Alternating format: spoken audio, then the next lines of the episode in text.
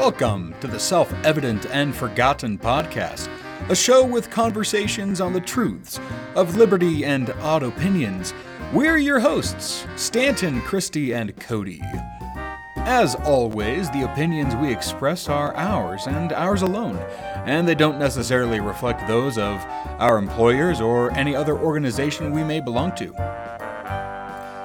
Wherever you are, and however you're listening and whatever you're doing, Thanks for tuning in. Now relax and enjoy the show.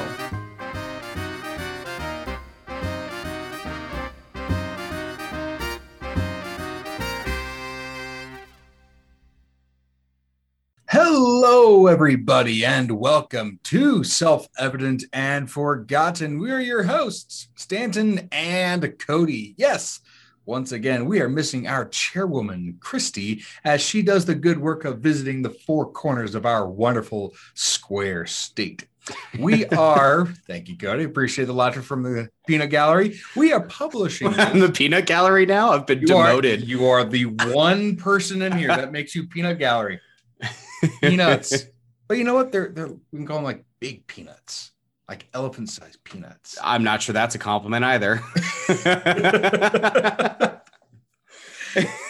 I think you demoted me from host and called me fat. Whoa! I wasn't calling you fat. Hearty. Peanuts Thick. have protein. Hearty. Hearty. Part of a well balanced diet. we are publishing this on Wednesday morning, 9th of June, because uh, the three of us had intended to record in person. Unfortunately, that didn't quite happen, but we three musketeers did get to see each other at the leadership program of the Rockies at their annual retreat in the beautiful Broadmoor Hotel in Colorado Springs. It was a bit of fresh air not to see everyone through a screen. Um, as we and others across the state and country come together in person, uh, more and more businesses are, thank God, starting to open back up. Schools are hopefully going back to normal in the fall, but there is now a new growing threat uh, now that people are going back to their their regular economic activity. Um, and bat this, flu 2.0. You say again? Is it bat flu 2.0? Bat flu, it can't even come from a bat. Well, I you know. know what? The the whole Fauci email dump. I don't. We can talk about that later, but that's a whole nother bangle caboggle of, of nonsense. It's always the emails. It's always the emails. It's like everybody. Well, see the problem. See with Fauci, right? I mean, he's been in politics for so long that he and he was just so obscure for so long that he probably never expected to get all of his emails foia but uh, happens to all of them. Happens to all of them. Well, not to leave you all hanging, the, the, the new threat that we are facing is economic in nature, and we call it inflation. It's insidious, it's powerful, and is a threat to a free society, um, primarily because it's practically unknown to almost every American in the country. They they know the general idea, they've heard it before. Maybe they got in an econ, econ class back in college, but the real threat they're unaware of. So today we're going to tackle that. But first, Cody, random question of the episode. We were at the Broadmoor for this wonderful retreat. Tell me what about this year's retreat has given you hope for the future? Oh, wow. Um, we, we you and I are both despairing individuals. Christy's yeah. like our one optimistic. So in her spirit, we got to keep this keep this forward forward looking. Yeah, um, you know the speakers aren't necessarily targeted at uh, at us. Yeah, Dr. Chang was uh, not particularly hopeful on that front there were some interesting comments about qualified immunity made um, that we'll uh. leave at the retreat. But so so for me, I mean, I'm gonna just unfairly again just go to a shout out to uh, to my significant other Haley who won the plug-in event, um, which is an event where individuals can present projects, nonprofits that they're working on, and and try to get the support of a bunch of other. Uh, well educated people in the room, along with some financial assistance. So she was talking about her work with the Steamboat Institute, and uh, she successfully swayed a significant portion of the crowd. So that that gives me some excitement. I'll be it'll be exciting to see what uh, what she can do with that and what the Steamboat Institute can do with the additional support. She did a phenomenal job. I competed in that event and she blew me out of the water. She just demolished me. She was awesome. It was fun to watch. Um, oh, it was a fun time. I think, I don't know. You're right that the speakers aren't exactly oriented towards that. I was kind of so um uh former Congressman uh, Trey Gowdy and current Senator Tim Scott, both of South South Carolina. South Carolina. Um, they're both there. And, you know, I don't. I I have a, a, a an absolute policy not to put any sort of faith into a politician. Well, no, ma- no matter their principles, no matter their principles, my policy is absolute. If you fangirl over a politician, I automatically distrust you. That said, I was I was pleased by what I heard from Tim Scott, who's currently in politics, currently on a national stage. I was pleased by what I heard. And so, should something happen in the future where he declares his presidency, I may or may not vote for him in a primary. We'll see.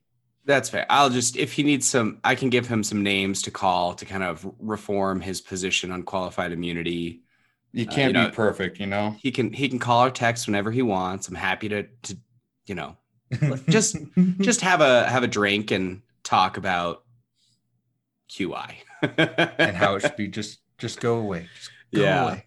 Ben Domenech was a really great speaker too. It was cool to he was he was one that was very interesting he was interesting. I didn't. I, uh, there's a lot of education stuff at this retreat. I was I was very surprised. I don't know if it, it wasn't an intended theme either. I think it just happened because schools were closed this year. I don't know. Well, I think I mean schools were closed and then now schools are reopening while we're also dealing with school choice, while we're also dealing with critical race theory. Mm-hmm. You know, that that issue is really coming to a head. I think education is something that's incredibly important today and that's why we do this, right? I mean, it's just to try and help how we can. And why we gonna we're gonna educate about inflation today. That's right. Today is an educational show. we don't we try not we try not to be, you know, what's the word when it comes to educating people? Forceful? Yeah we try not to do we try to just kind of have a conversation and talk through things. But yeah. this is what this is one of those issues that is so technical in nature and so convoluted that uh, it, it, needs a pretty clear explanation.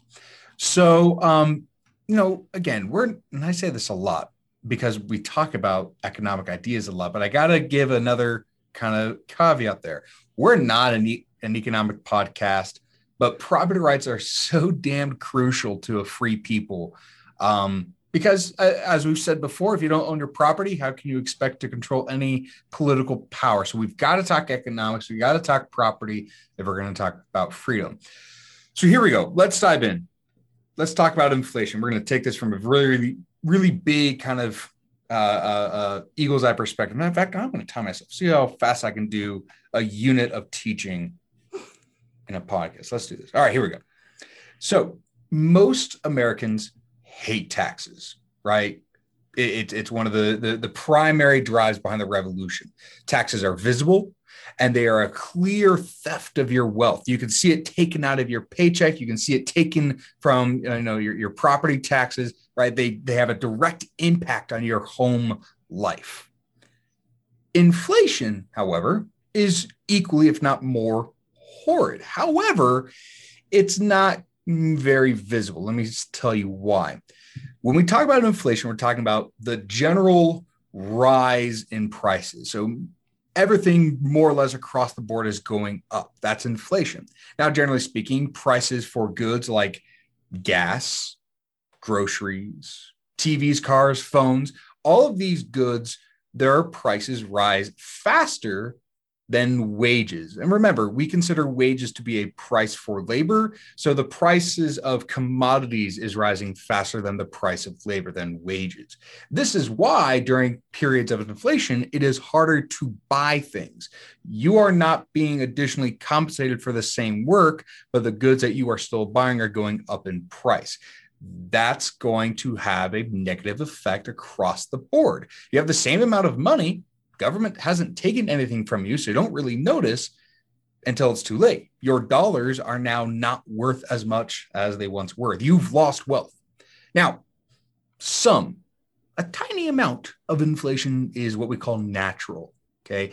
Uh, uh, over time, as products, goods, and services, as, as, they get better, as they improve in quality, um, the prices are naturally going to go up to reflect this rise in value.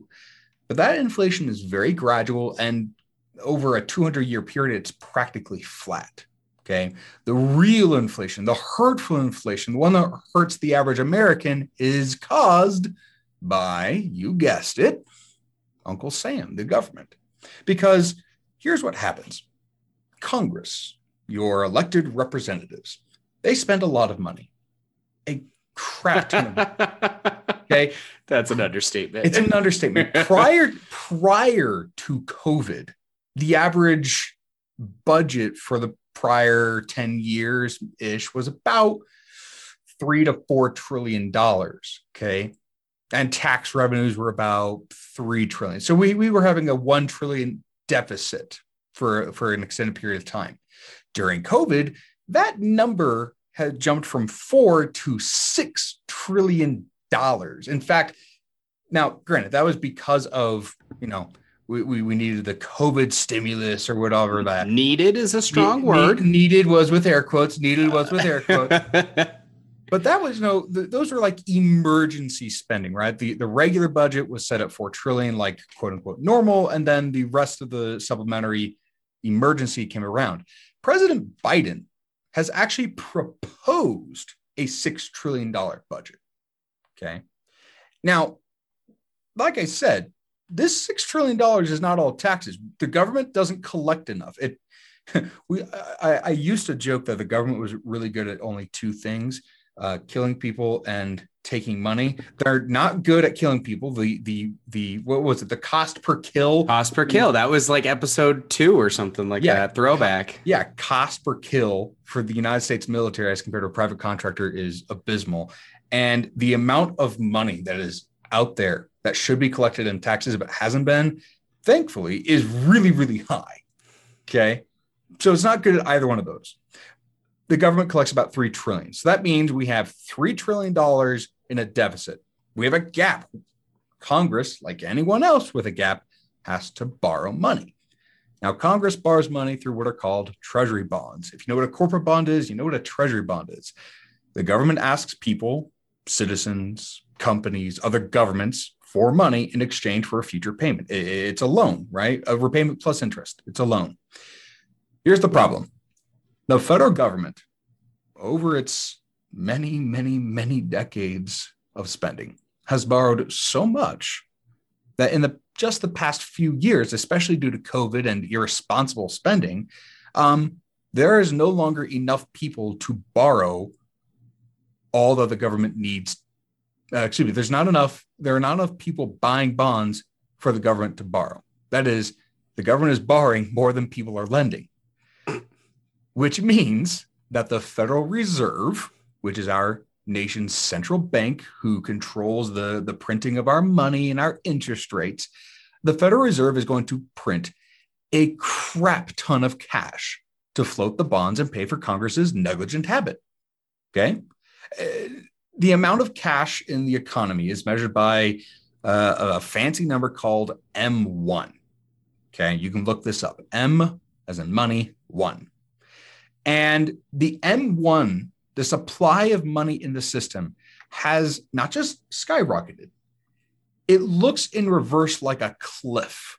It is so astronomically high right now I can't believe anyone would look at that and say, yes, this is the right, responsible thing for government to do. okay. This amount of cash in the system devalues each dollar. Each dollar, because there's more of them, is now worth less. This makes goods more expensive to purchase. This, in turn, creates inflation and thus robs you of your wealth. Okay. And by the way, to make matters worse, as businesses open back up to full capacity, which is a good thing. And people start to buy more and participate in the economy as they were. The renewed increased demand is going to drive prices up further once again. So not only does the increased borrowing and the money printing of the Fed, not only is that going to raise prices, but we're going to see a resumption of uh, uh, uh, of demand, which is also going to in- increase prices. So the consequence, the problem is not inevitable. This did not have to happen, but the consequences are going to be inevitable. So, by the way, let's see here. Not bad. Six minutes, 50 seconds. I can't tell you how much I wanted to just try to like interrupt at stages to see if I could just. you know what? That's why it takes me a unit because I've got like 30 kids per class, always trying to like, wait, what about this? What about that? Good questions. Need to move on, right? I'm so basically Cody, the adult equivalent of a high schooler. It's fine. well, but I what? held my tongue, so I've grown. That makes you a lawyer. Uh, well. So if this is the case, Cody, which it is, uh, I want to push away from the economics and I want to get back into some of the political and and principled arguments. Okay, uh, this system where the government is ruining your wealth and your savings account, right, by by inflation. This happens because of essentially two things. The first is fiat money, and the second is congressional spending. Now, when we had Christy planned for this, she was going to talk about the, the the, the budget, and I'm going to read a paragraph from her later. But Cody, fiat money, what the hell is it, right? And and for everyone out there, this is my deliberate Roman question for Cody. He's going to have a good time here. Cody, you want to talk about debasement of money? Sure. Uh, yeah, but the problem is like you're getting me into like modern history which is like fourth century, third and fourth century AD. You sound like every other pretentious classical historian. Like, oh yeah, I don't I don't do modern history. What's modern history? Anywhere from before 490. Get out of here. Oh, so so fiat currency and uh and I here's your your disclaimer of not only are we not an economics podcast, but Cody's a lawyer not Uh, so fiat currency is essentially any currency that's not tied to a specific um, controlled standard. Let's let's use that. So, for example, a lot of people claim or or make the argument that the United States moved to fiat currency once we left the gold standard, which tied the dollar directly towards gold or silver. So, it's this idea that now the only thing that that money represents is the idea that there is some sort of back by the, the United States government. And we all have this kind of basic agreement that a little fancy green bill with a five printed on it means the same thing from city to city and town to town in the United States. And with kind of market changes, that generally means something similar in other countries as well. Although that changes once you get fluctuations and once you get inflation and once the US dollar is devalued five a little green bill with a 5 on it does not mean the same thing in Europe today as it did 5 years ago. Um, right. Although so, yeah. I don't actually know what the exchange rates were between now and 5 years ago so maybe they are about the same but I doubt it. it. I'd assume it can't be. So anyways, so this all kind of dates back this idea of debasement and, and, and fiat dates really back to the third century AD is, is the easiest point. So once we're in the kind of the Roman empire, empire, the emperors start realizing that they don't have enough gold and silver to keep making gold and silver coins. So their natural reaction is just to put less gold and silver in the coins, which they're like, oh, this is a genius move. We can make just as many coins with less silver. But what that really means is that you have less at that point, right? Gold and silver are the valuable currency. And so even though your dollar is still a dollar, it now has 75% silver instead of 90% silver. Right. Conceptually, you know, if we're talking about a dollar, it's conceptually still 100 cents, but uh, only 75% of actual, say, precious, precious, uh, precious metal.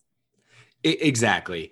And the emperor that's excuse me, the emperor that's really bad for this is Caracalla, right? He is the like prototypical, he's a hard and what's really ironic is like let's draw some some similarities here. Uh, his problem was military spending. Shocker. Yeah. So um, basically, Caracalla initially was supposed to rule with his brother, and his dad had told them, like, live together well, support the military, and all will follow. So Caracalla immediately kills his brother. So didn't really live together well, but no. really takes the take care of the military thing to heart and just greatly increases military spending. Like salaries for your basic troops rise by like 50%. He just basically says, Well, I don't care if we're not bringing in as much money as we used to, as long as we have this. And he points to his sword, we'll be good to go. He extends citizenship to basically everybody to try and increase the tax base, right? This is the same thing like the US is running into now of like, there's not enough people. The tax base is already limited as it can be. Mhm. And now there's not enough people lending, which isn't isn't really common in the Roman Empire as much. But they're like, oh, we don't have anybody else to collect from. So what do we do? So Caracalla starts dropping the amount of silver and dropping the amount of gold and money. Um, he's really bad for this. Later on, one of the emperors tries to raise it. And then eventually, once they kind of fall into this civil war and the, the empire starts breaking, you, you just see that it continues to drop and drop and drop until eventually there's just no silver in the, the denarii anymore. It's The reason we call it debasement is because they're adding base metals to precious metals. Ex- exactly. lead. Yeah. Yeah. So right. So the denarii at the, the height when when Augustus takes power at the beginning of the Roman Empire, really, there's about 95% silver in the denarii. Um, once Caracalla's in power, that drops to about 75%.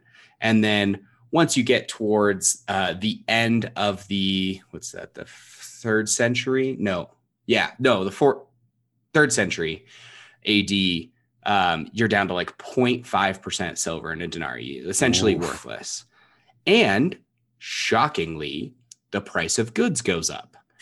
So now in Rome, I think the inflation was like by a thousand percent by that point from uh, from the time of Augustus, which so you're only talking about a period of 360, no, maybe a little bit more, about 400 years. Mhm. Um, a little less than that. Anyways, And and you know, a lot of people say, well, why does this happen? Why is it that printing more money causes prices to rise? And they get they get the idea that you know, well, when you have more of something, each is less is worth less. But don't don't take that at face value, right? It, really examine it. it. If a water bottle costs ten dollars, that means one dollar costs one tenth of a water bottle. Okay. If I add more cash into the system, okay, uh, you could say that the supply of money is increasing. Whenever you increase the supply of something, you always decrease its price. So if the price of a single dollar was one tenth of a bottle, maybe now it's one fifteenth of a bottle. That's a drop in price. Well, you reconvert that, that $10 water bottle is now $15, right? You can you can work that that that kind of I think uh, there's an proto math on your own. yeah, there's an easy way to see this because a lot of people recognized this when stimulus payments went out, Mhm. right? So uh, a lot of Americans Oh, t- the, the- tuck lumber. oh the lumber's brutal. Well, so so first the stimulus. Mhm. So stimulus goes out right in 2020, and one of the hilarious immediate reactions is certain luxury goods sell out. So fancy TVs, uh, Nintendo Switch, You can't um, get a PlayStation still. PlayStation, PlayStations and Xboxes. So all these payments went out, and then magically, all of these luxury goods sell out. So what that really is, right, is what you're talking about with water bottles.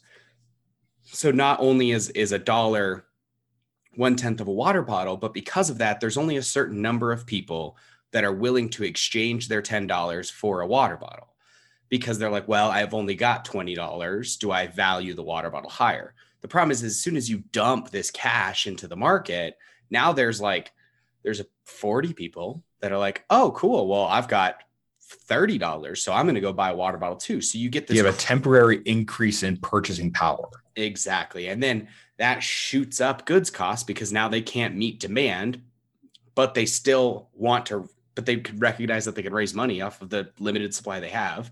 So you get this weird kind of fluctuation back and forth.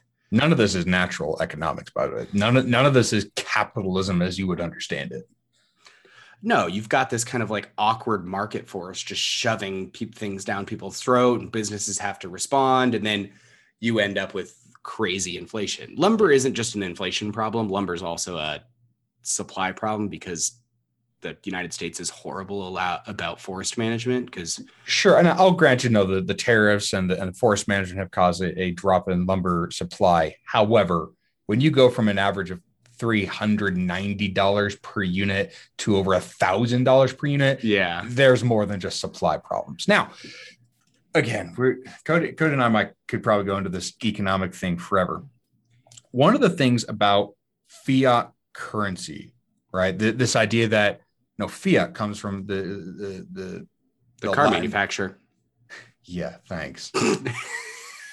the Latin for let it be, make it so. thanks, Cody. The fiat money, the government money, um, as compared to commodity money like gold or silver, there's nothing inherent about gold that makes it valuable, right? Nothing in it's a shiny yellow rock. That's it. There's nothing inherent to it. Now you could say, oh, what about uh, circuitry for electronics? Get out of here. I don't want to talk to you right now. We're just talking about the fact that as a mineral, there's nothing valuable to it. What makes gold better than just government dictate as a form of money is that it's scarce, right? It's durable, it's divisible, it's transportable, and it's scarce, right? There, there's a scarcity to it. Now, obviously, you don't want something too scarce like diamonds, you don't want something divisible like plutonium, but you want something that can be handled well, right? In fact, we've seen inflation under gold. When uh, when the old world, when Spain and Portugal, when they discovered gold in the New World in the West, and they shipped it all back to Europe, Europe suffered from inflation. So inflation is not a fiat thing only. The problem with fiat money is that inflation can happen very, very readily. And that is because there is no limit to how much money can be in the system. Under gold, right, with a gold standard where $1 equals a very specific amount of gold, a very specific ounce of gold, okay, you can only have so much cash in the system as there is gold. That doesn't happen with fiat money. You can have as much money as you want. This is problematic from a freedom perspective. So obviously, this causes horrific economic consequences, right? But there's a political freedom consequence as well. Okay? well. So the problem is, right, like you make it so you put the power to debase, the power to make your money less worthwhile in the hands of a, an oligarchical system in this sense. I mean, I, I, wouldn't say it's in the hands of one person, but well, fairly close. Yeah, Federal Reserve. What is it? Twelve board members for fourteen-year terms. Woodrow Wilson. Thank yeah, thank that that that yeah. We're gonna move on. we're gonna move on. There's a lot we could say on Wilson. Yeah. So and and so I think what's so insidious about inflation is something you kind of hit on, and then we got really technical. So I think we should kind of pull it back out a little bit. It's just yeah. that it's it's the hidden tax. It's a hidden killer, right? Like mm-hmm. if you get your pay stub, you see exactly how much you're paying in federal taxes. If you go and buy something, you see exactly how much you're paying in sales taxes. You know, these these things are a little bit more obvious. Excise taxes, which are on the back end, you don't see as much. Those get reflected in purchase price, but mm-hmm. you still know that they're out there. But inflation, basically means that if you if you just live your life and you've got a thousand dollars sitting in your bank account in January, and then you have a thousand dollars still sitting in your bank account in December, you have less money because inflation has made the buying power of your money less. So it's people think they still have a thousand dollars. It looks it looks like you still have a thousand dollars. But if every single thing that you have to buy in the market is more expensive, that thousand dollars doesn't go as far. You know, we've all heard the story of like grandma took a nickel to the movies and came back with a penny and change after like watching a movie, having popcorn, having a soda, right? Like you can, we kind of all like look at that and like, oh, isn't that quaint? Mm-hmm. But that's what we're dealing with. and then when you get this printing of money, it forces it on an artificial level. There's a man, um, I, I can't remember the exact story, but there's like this guy who had saved like $45,000 in cash and he had put it up in his attic. Now, by the way, don't don't do that. Put put it in something that will generate interest for you. But he saved like forty five thousand dollars in cash. Like bonds from the federal government? No, no, no. Like, uh, uh, no. Also, no. I was talking something like, you know what? I'm just something gonna, actually trustworthy. Something I don't know if there is such a thing, but yeah, some blue chip. You know that kind of stuff. but uh, the forty-five thousand dollars, and he and he saved it in like the nineteen fifties, and was just left in an attic since then. And I can't remember the exact rate. Uh, Cody, can you can you hold on? Let me, let me, see if I can do this. Let's see, forty-five thousand dollars in nineteen fifty. 1950 in modern dollars. Let's see what that comes to. Let's see. $45,000 in 1950 is equivalent in purchasing power to about $498,000 today. Okay. Now, you might say, "Oh yeah, well that's that's natural. That money just kind of loses value." No, this is not inevitable. The loss of purchasing power is not inevitable. This man who no doubt worked very very hard over his lifetime to save that cash so that he could give it to his children so that it could go down to them.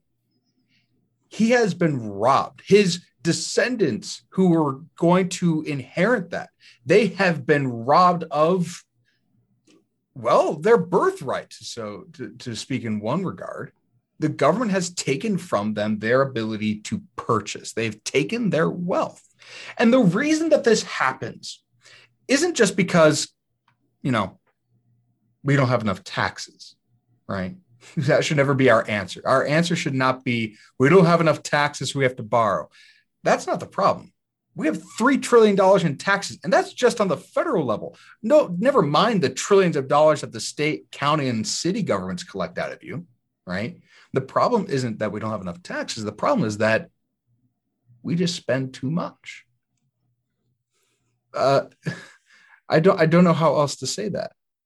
The federal government's the only entity that can not balance a budget, increase its spending, and then complain about the something else. Like, could you imagine if you like did your budget for the month and you're like, well, okay, I've got got three thousand dollars that I'm gonna make this month. Um, but I spent three thousand five hundred dollars last month, so I borrowed five hundred from the bank. So this month I'm gonna spend six thousand dollars. Like it's just it's insane. like what's gonna happen? I wonder. I can't imagine. And you know, tune in next week to find out. A ton of people borrow, right? Borrowing is, is not a problem. There, there's something called productive debt where you borrow to increase your future income, like starting a business, right? You might get a small business loan or something like that. But you know, if you have a credit card, right? Credit cards Dave, are essentially Dave Ramsey just turned off the podcast, Stanton. Thanks. Listen, listen. Deep cuts, people. Deep cuts. Well, I know, but you know, eh, a lot of people have credit cards, and you can use them wisely or poorly. But those who use it wisely, they know their their credit limit, how much the bank allows them to borrow in a month, and then they pay it off at the end of the month. Right? They they they plan that way. They usually do it for like airline points. Okay, but you don't get to go beyond your credit limit without penalty and you certainly don't get to decide your own credit limit, but that's exactly what Congress does. Congress's credit limit, the, the, the debt ceiling, they get to say, how much are we allowed to borrow? 30 trillion? Okay. Well, once they hit 30 trillion, which we are coming to very, very soon, um, and they say, well, we don't want to pay off this $30 trillion yet. Ah, let's just raise the debt ceiling. And they can do that because they're Congress, because the Constitution foolishly did not limit Congress's credit limit. Thanks, Hamilton. I really, I, somebody proposed. Was it Massie that proposed the bill of just to have the uh, the debt counter up in Congress at all times, so they could just watch it tick up as they like pass more bills to spend more money? I'm here for it. That'd be great. Well, so, so, so what you see now, right, is you see we're starting to see this effect. You're starting to see unnatural inflation because mm if you look at inflation rates in the United States for the past 20 ish years, you know, usually we're hovering around in the 1%, the 2%, you know, kind of per month. That's fairly standard. Um, if there's a major event, it might jump up into the 3% right at the end of at the end of Bush Jr. Um, it jumped up into the 3% a little bit. And then when you see this uh, like consecutive series of 4% months and a 5% month, we're in 2008. By the way, I want I want to make a comment about that. So what Cody's reading off of is is the quote unquote official interest rate as reported by is that is that the Bureau of Statistics that you're looking at, or is that the Fed? I'm on inflation, uh, the calculator that draws from the the. Oh, where is this point? I'll figure out where it's pulled from. Either way, right? There's this there, there's this official interest rate. The way that we measure inflation is by what's called the Consumer Price Index, the CPI. It's an imperfect measurement, but it's the one we've got. Essentially, uh, the Federal Reserve or whoever's measuring this, I think it might be the Treasury Department, whoever's doing it is that they will say there's this basket of goods gasoline, cars, TVs, phones, groceries, etc. And within this basket of goods, we're going to measure these prices of these goods over time. Okay. The problem is, what goods do you put in there? You know, in the 80s and 90s, you would have a Walkman for those of you who don't know what a Walkman is, it was like a little radio in the form of a headset. And you would literally walk around listening to music on your Walkman. It it's an archaic form of portable music. Um, that would have been it was very common, very popular. That would have been something calculated in CPI. It's not going to be in there today. Uh, mm-hmm. Uh, today, you would have something like smartphones didn't exist in the 1990s right? So whoever decides what's in the CPI, they're going to have an influence on what is measured for inflation. Okay. Now, again, I don't like to be conspiratorial, but I have a very, very strong gut academic feeling that the reason that the official inflation rate is not higher than 8% right now it's what probably officially it's like 4%. I think it's probably closer to 10%. The reason it's not officially that way is because the CPI is measured so biasly that it maintains this kind of quasi 4% rate. I think huh. the inflation rate is far higher than 4%. That's interesting. I, so it's Bureau of Labor Statistics. So it's Department of Labor that, that so it's publishes. a government agency collecting data and reporting the data to you. That's a good point. I didn't realize that that it was that as a layperson, as just a lawyer, I've just you know, you look at the data and like what are you gonna do? Measure the price of horse and buggy? Right? I mean, that might be very important to some people, which kind of goes to the point you're making exactly, is that it's going to affect different things differently. That's really interesting because I think you can see trends. I mean, mm-hmm. even through the CPI data. So what the, where I was going was that like, you know, the last time that you saw government reported inflation above 4% consecutively was the market crash in 2008. The layman's barometer for inflation is not the CPI, it's gas. It's the price of gas. Okay. Sometimes it's the price of eggs, sometimes it's the price of milk, but gas is like a really, really common one. Okay. Now, gas with the rise of renewable energies is kind of not so much this, this standard of measuring inflation for the layperson, but if you're out there listening you are probably hearing exactly what we're talking about. Things are getting more expensive. Your regular purchases, your grocery bills are probably a little bit higher than they might bill.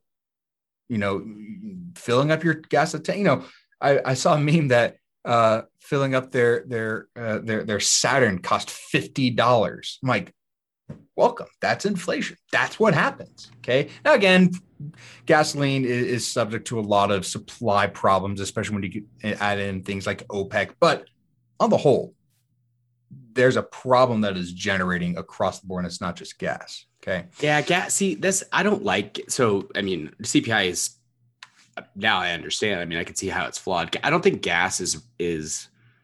No, no, it's not. It's not a. Yeah, it's it's yeah. it's, it's, it's you know it's a sticking your thumb out to see which way the wind is coming from. Yeah, because right? gas That's is it. cheaper. So I, from California, people, gas is cheaper today in California than it was when I was in California in like 2011. Wow. Right. So it's kind of a hard indicator. Yeah and again, and especially in the past 10, 15 years, it's become a really weird metric with everything that's going on with regulations and blah blah blah blah blah blah blah. blah. Yeah. I yeah, I think that's kind of, but you get this like general obvious sense, right? That mm-hmm. like your money just doesn't go as far, and that kind of gut feeling is is just true. I mean, you can look at it if you budget out and you've been budgeting for a really long time, you can really see it. Um, people that are our age probably aren't going to see it as much because you're not going to be thinking about those kind of like standard things that are are commonplace. Because that's the other side of it right? Is like you know i could buy a so when i was a kid a walkman was a still a was a cd player was the common one. It turned into the brand name but um or the product name rather. But right you know i could probably buy one of those for relatively cheap but that doesn't that's not something that society cares about today so it's kind of this weird like keeping up with the Joneses slash like well, no, this is just a standard good in society to kind of like feel this gauge. Yeah, I mean, and the way that you can really feel this is uh, any more now. Uh, in order to, well, let's say you put you know fifty thousand dollars into your bank account, and you want to make make sure that the value of that fifty thousand dollars, that that purchasing power stays the same for the next twenty years. Any more now, you have to invest that money into um, really, really solid portfolios. Sometimes, in order to keep up, now that's that's just to maintain the wealth. If you want to increase the wealth, sometimes you have to put it into riskier portfolios. You have to put into riskier options that are not good. What the hell? Bitcoin. Yeah. I just watched you like shiver on camera. I, just, I, want a decentralized currency. I don't know if Bitcoin's the way to do it. Anyway, I think so. The, I think the best gauge for me, outside of of you know any government reporting or anything like that, is like how expensive it is to go out to eat. Like, uh, I think that's a good because then you get you get fluctuations. Like you can kind of get the idea of like, well, look it's going to be more expensive to go to Ruth Chris than it's going to be to go to Applebee's. But mm-hmm. I know how expensive it was to go to Applebee's when I was younger, and I know how expensive it is to go to Applebee's today. And I think that's one of those things that's a kind of an easy gauge. I remember when you know fast food meals started cresting into the like the ten dollars. I remember that being like an event where you know before it was like, oh, you could get a combo for eight bucks. And then I remember at one point I was like ten dollars for a if you ever combo? lived in an age where the dollar menu at McDonald's actually meant a dollar. Dollar, yeah. Then you know inflation is real. That's oh man, that's my new that is my new price index. I'm still the, the dollar menu. How many things they keep food. taking off the dollar menu? Yeah. How much can you get on a fast food dollar menu is my new gauge for inflation. what the hell does this have to do with freedom? We go back to the same thing that we talk about whenever we talk economics. If you don't have mastery and control over your property, you don't get to decide politics. Because whether we like it or not, how much property you control does ultimately dictate how much political influence you have in the process. It's not that, you know, uh, you know, I have 80 billion dollars and so I am more valuable. It's not what we're saying right? You know, we one vote, one person, one vote. That's true. But the problem is that access to political processes, access just to information about what's going on in the world, um, your ability to influence those who tax, all of this is commensurate with your ability to control your property. It, Friedrich Hayek said that the necessary ingredient for political freedom is economic freedom. Now, granted, Government's not taxing you with inflation. But the mere fact that they are able to deteriorate your wealth while at the same time being able to do whatever they want, right? That's the most insidious thing about that. Government can still do whatever the hell they want. They want to build a whole new nuclear arsenal. They want to have a whole new set of, of, of, programs that have nothing to do with what the American people want. They can still do that without taxing you so that you don't complain but your wealth is still being deteriorated because of it. You still pay the cost of government's action. and to me the other side of it isn't just economic a- or you know political access right because that's that is just as much a problem of you know inflation causes just as much a problem of just unruly government right mm-hmm. it shouldn't matter how much money you have to what you could say because the government shouldn't be able to infringe upon your your natural rights um but basically what the government is doing by printing money is stealing from you without telling you right? So, I, I mean, every time it's so hard to think like, so if you have a loaf of bread, inflation is the government just coming and taking two slices because it feels like it, right? Like it's the same thing as a tax. It's just so insidious. It's so gross. I love how we keep making up metaphors to try and explain this thing. I, I know. We i feel like a Catholic trying to explain the Trinity. it's three, but it's one. Just get over it. Uh, but no heresy. but I, yeah, I mean, it's it's hard to to kind of really convey that message, but it's this disgusting, insidious, you know, theft. I mean, and look, right? There's this, you know, the libertarian motto is taxation is theft. Whatever you want to think about it, Congress has the power to tax in the Constitution. It's given to them as one of their congressionally granted powers. But inflation is this like crazy workaround where they don't have to tell you they're taxing, but they're taking your property, they're taking your stuff. They're just doing it in a way that you can't do anything about, mm-hmm. right? Like with income taxes, you could pull the Warren Buffett approach and just hide everything off seas. With hide, could appropriately, whatever, put everything off seas, however you want to say it, right? with sales taxes, you can stop buying things. If you don't want to pay a sales tax, you don't have to participate in the market. You don't have to buy things. There is literally nothing you can do about inflation. As a matter of fact, if you do nothing about inflation, it gets worse. Yeah. Because if you don't invest your money, if you don't get a rate of return, then it's getting worse and worse and worse and worse. At least if you partially invest your money, then you might break even at the end of the day. But that's how gross inflation is is it forces you to try to do something just to hold on to what you have there comes a point where the money becomes so worthless that you just go back to bartering physical goods Ooh, that would know, be horrid it's, so inefficient today like we just we just can't do it it was inefficient then it's always inefficient. That's the problem. That's what money. All right. I know. I We're going back it. into economic but history. I, yeah. I just so that's what's that's why we care about that. That's why this is something that deals this. That's why this gets back to freedom, right? Your ability to you know your pursuit of happiness, because what the government is essentially doing by just printing cash and driving up these rates of inflation to who knows whatever they are right now. Your money represents your value when i again i'm going to preface this. I'm not talking about your moral value. I'm not talking about your value as a human you're going to go full like landed elite here aren't you? I, I was about to. Your money represents the value of your work right? When you have labored when you have put your yes. physical or mental energies energies into doing something your money is supposed to represent that value it's what you've strived for. You know, a lot of people say money is the root of all evil, and we can say whether or not greed is. I like to say that money is is the representation of my hard work, of my uh, of my work ethic. I, I am proud of the money I have. I don't have a lot of it.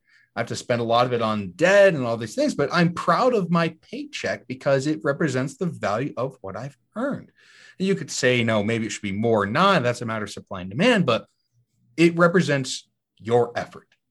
And when inflation steals that away from you, that is a debasement of your human dignity. Not because money represents your dignity, but it disrespects your work. It disrespects your effort.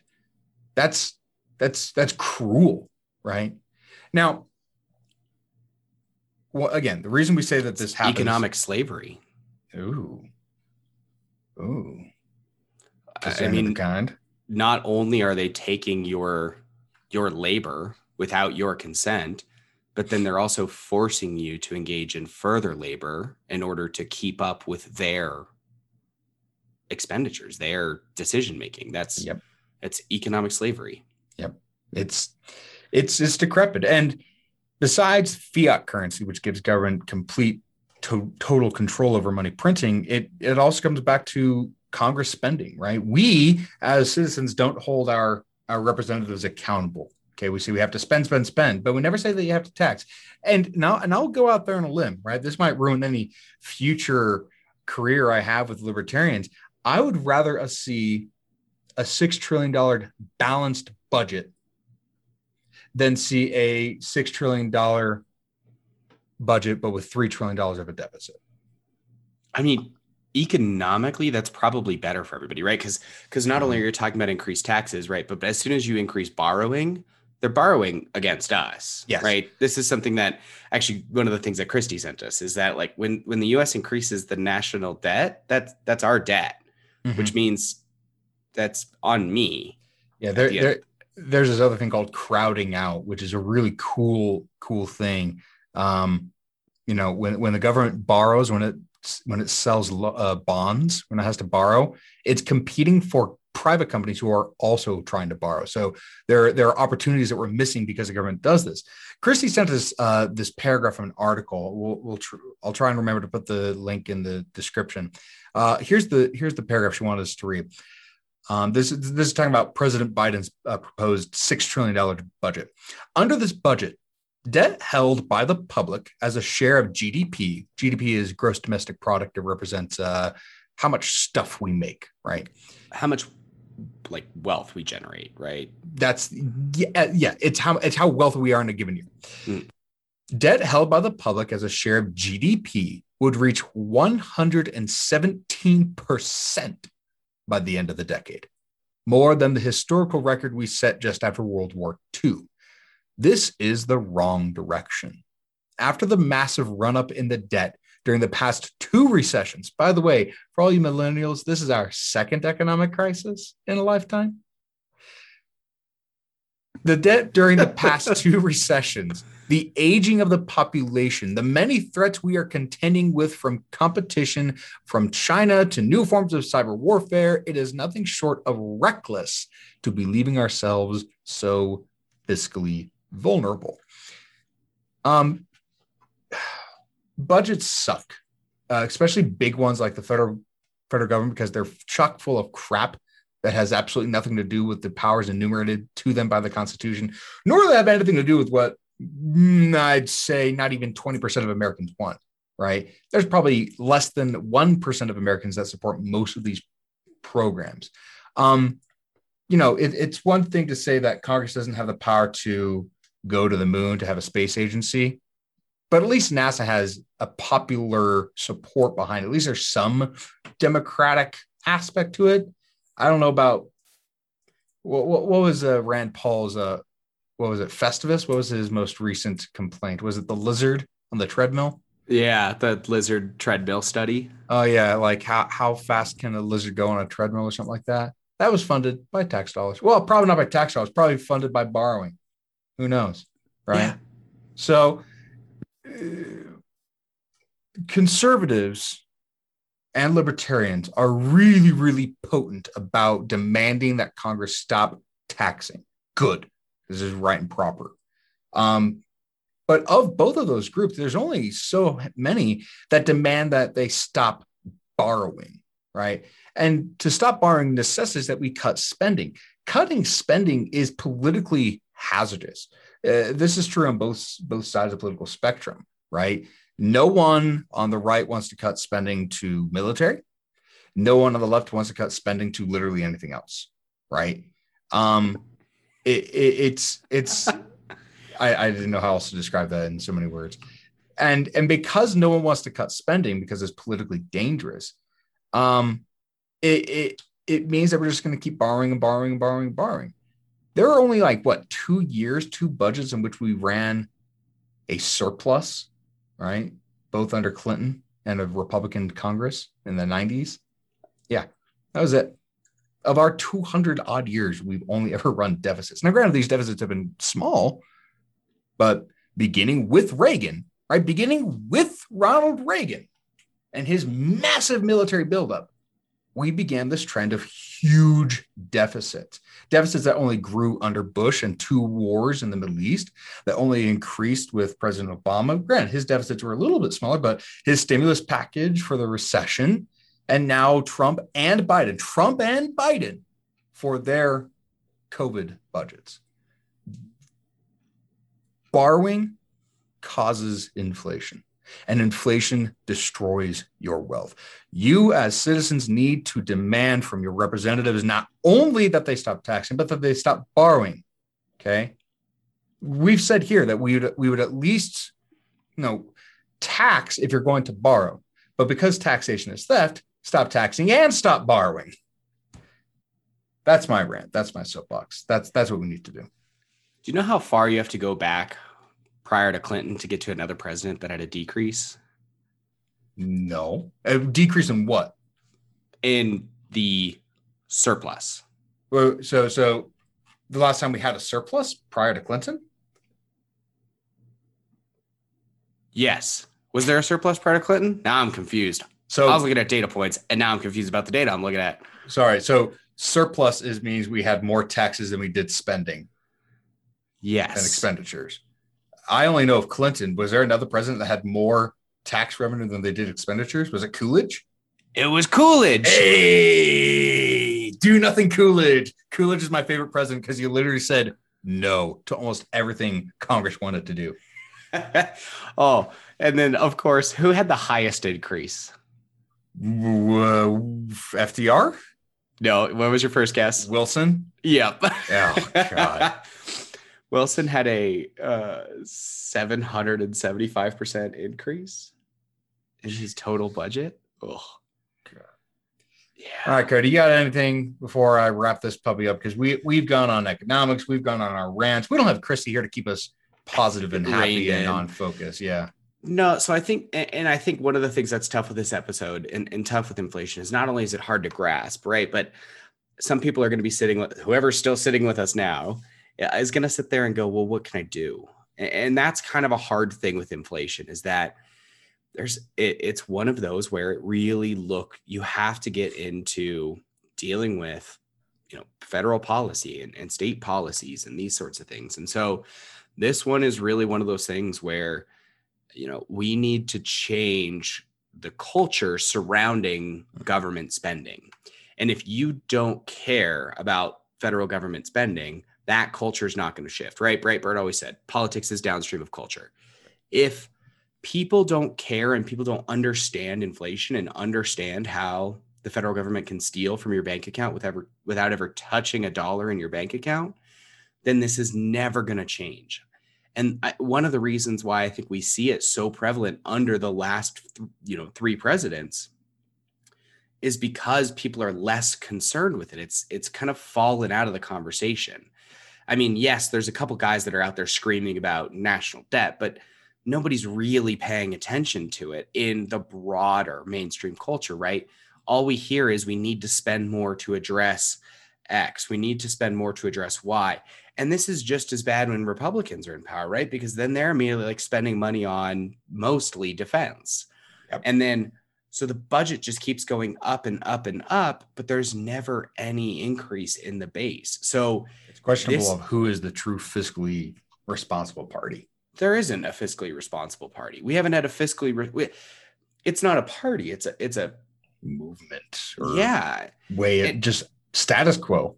The reason why you get that under Clinton, right, is with a Republican Congress and a Democratic president, you can't do anything. Yeah. The reason why you get it under Coolidge is because he didn't do anything. He so, deliberately said, "I will be doing nothing. Good day." Yeah. So he's like, the Ron Swanson of presidents. So that's not even necessarily like fiscally responsible. I guess it just ends up accidentally being fiscally responsible. It's not like they sat down and went, look, guys, we're going to figure out the budget. We're going to do this right. They just sat at home and didn't go out to eat. Like that's like you're going to save money if you just don't leave the house anymore. And that's essentially what you had. Well, loneliness is a great budget, right? Well, we, we cannot talk about Clinton and loneliness in the same sentence. That's. Uh, gonna move on now. Yeah, but so that's kind of just my takeaway is, you know, guys, this is this is a really t- tough one because there's not like a go out and and do something. This is a really get educated, talk about it, learn about inflation, chat with your friends about inflation. You know, if you have questions, hit us up, let us know. We'll do our best to explain. But this is really one of those things that we need to make part of the cultural conversation. Mm-hmm. And yeah, if, if you let this continue, then the people who make themselves rich by government are just going to continue to get rich. Um, if you want evidence of why, of, if you want evidence of how Cody and I are right, and you don't want to just take us on our word, uh, look at Colorado. Colorado has two things. First off, we have an amendment to our state constitution that requires a balanced budget. Our expenditures must equal our revenues. Okay, so we, we borrow very, very little. Two, we have something called TABOR, the Taxpayer Bill of Rights. This means that anytime a government, any level of Colorado government, state, local, doesn't matter, they want to raise taxes, they must get the approval of the citizens. Um, now, this TABOR has been uh, chewed away at, eaten at, and they get around it by it's not a tax, it's a fine, and all this other B crap. But yeah. on the whole, we don't raise our taxes all that often. Um, and this has enabled Colorado's economy to be rather resilient. During recessions, Colorado does much better than a lot of states. We, so we're not impervious to economic downturns, but Colorado is generally economically far healthier than most other states in the union. And that is because we don't tax all that often, and we certainly don't borrow all that often. And if you want a real example, you would go back to the third century AD. Get out. and you would just watch the uh, and watch the the decline and fall of the Roman Empire through its increased inflation throughout all of the bad emperors. Oh yes. Oh yes. Always oh don't we don't want that modern history, Cody. Man, I look, yeah, I just there's not really a crazy inflation in the Roman Republic. There's you didn't have a guy that was in charge of it. You got to get to Caracalla, like, and his dumbass. Cody, got any shout outs?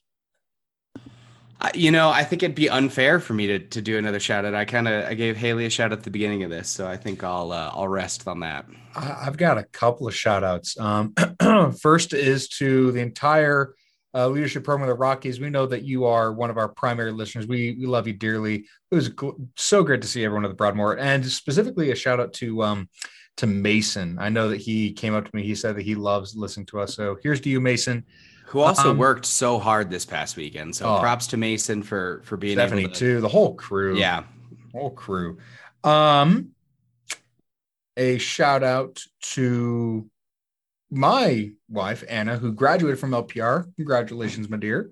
Um, to to the Associated Press, who gave me the idea for this podcast for the for the for this topic. um, and to my parents uh, Joe and Mary Beth, who celebrated their 20s, their 29th anniversary on June 6th. Um, yeah, so congratulations, Mom and Dad.